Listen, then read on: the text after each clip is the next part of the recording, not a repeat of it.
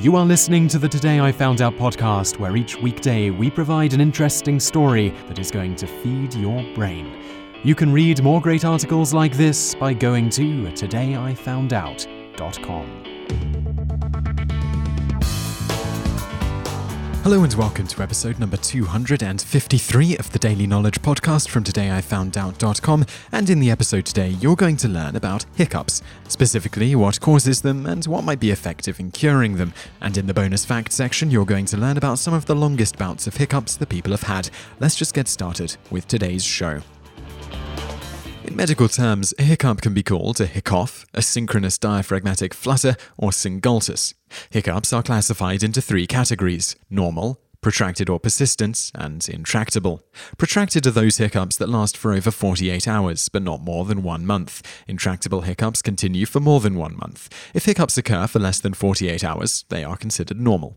In regards to the function of hiccuping, it was once thought that the act was a twitch of the diaphragm, the muscle that separates the thorax from the abdominal cavity and is the main muscle involved in breathing. It has since been shown to be a much more complex process. It starts with a sudden, strong contraction of all muscles involved in inspiration. This is followed almost immediately by the glottis or vocal cords closing shut. This clamping of the cords is what causes the infamous hic sound. The top of the mouth and back of the tongue then move up, making an occasional associated burp as the diaphragm then contracts forcefully. The heart will also tend to slow down during this process. This is thought to be caused by the stimulation of the vagus nerve, which slows a person's heart rate. Precisely what causes this complex involuntary reflex is still up for debate, though it is known that there are some common mediators that trigger the reflexes. Common causes are things like eating excess amounts of food, eating spicy foods, sudden changes in stomach temperature, such as can happen when eating something hot and washing it down with an icy drink, consuming large amounts of alcohol, exhaustion, or malnutrition. Some medical conditions are thought to cause hiccups, usually hiccups of the persistent or intractable variety. The most common that also triggers normal hiccups is stomach acid moving into the esophagus. Neurological lesions involving the brainstem, metabolic disorders, irritation of the phrenic nerve, the one that goes to the diaphragm, are also known to cause hiccups. Other known medical causes of hiccups include hyperglycemia, anorexia, meningitis, encephalitis, heart attack, stroke, multiple sclerosis, blows resulting in brain damage, electrolyte imbalance, kidney failure, certain types of infection. The list goes on and on. What exactly is going on in the body to trigger hiccups from these varied causes is heavily debated among researchers who study hiccups, but the general consensus is that there must be some built in system involved in triggering hiccups, a central pattern generator. Specifically, it is thought that there is a central neuronal circuit that generates hiccups, similar to the ones that allow us to cough, breathe, and walk. Given the wide ranging conditions that cause hiccups, and that hiccups vary greatly in duration based on a variety of factors, this circuit must be conditional, only triggering when certain conditions within the body are met. Hiccups themselves are thought to offer no biological benefit to humans. Further, the hiccup is commonly seen and heard from fetuses on ultrasound and occurs well before any type of breathing movement in utero. It's because of this that Dr. William A. Whitelaw, a professor at the University of Calgary, has suggested that the central circuit involved is left over from a previous stage of human evolution. As evidence, he suggests looking to other animals in nature that have hiccup like actions in their species. For instance, he points to a tadpole that breathes air through both lungs and gills.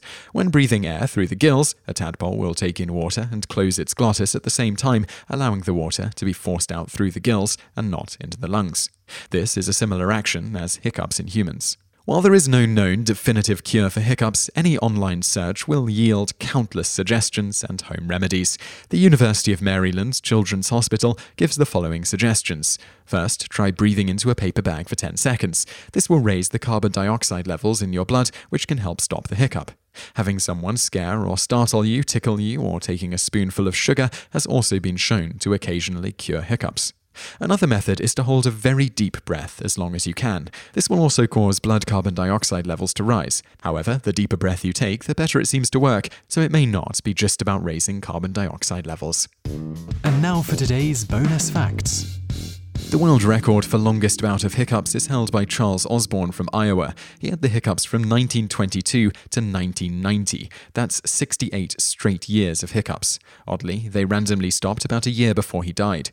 Bonus fact 2 The Old English word for hiccup, elfsagoa, derives from the fact that it was thought hiccups were caused by elves.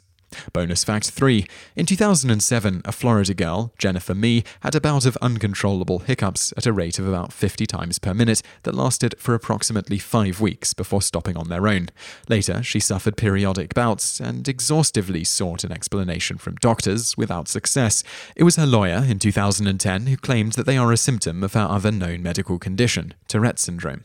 Why her lawyer, do you ask? Because in October of 2010, Mee and accomplices Laron Raiford and Lamont Newton were arrested and charged with first degree murder of a 22 year old Shannon Griffin.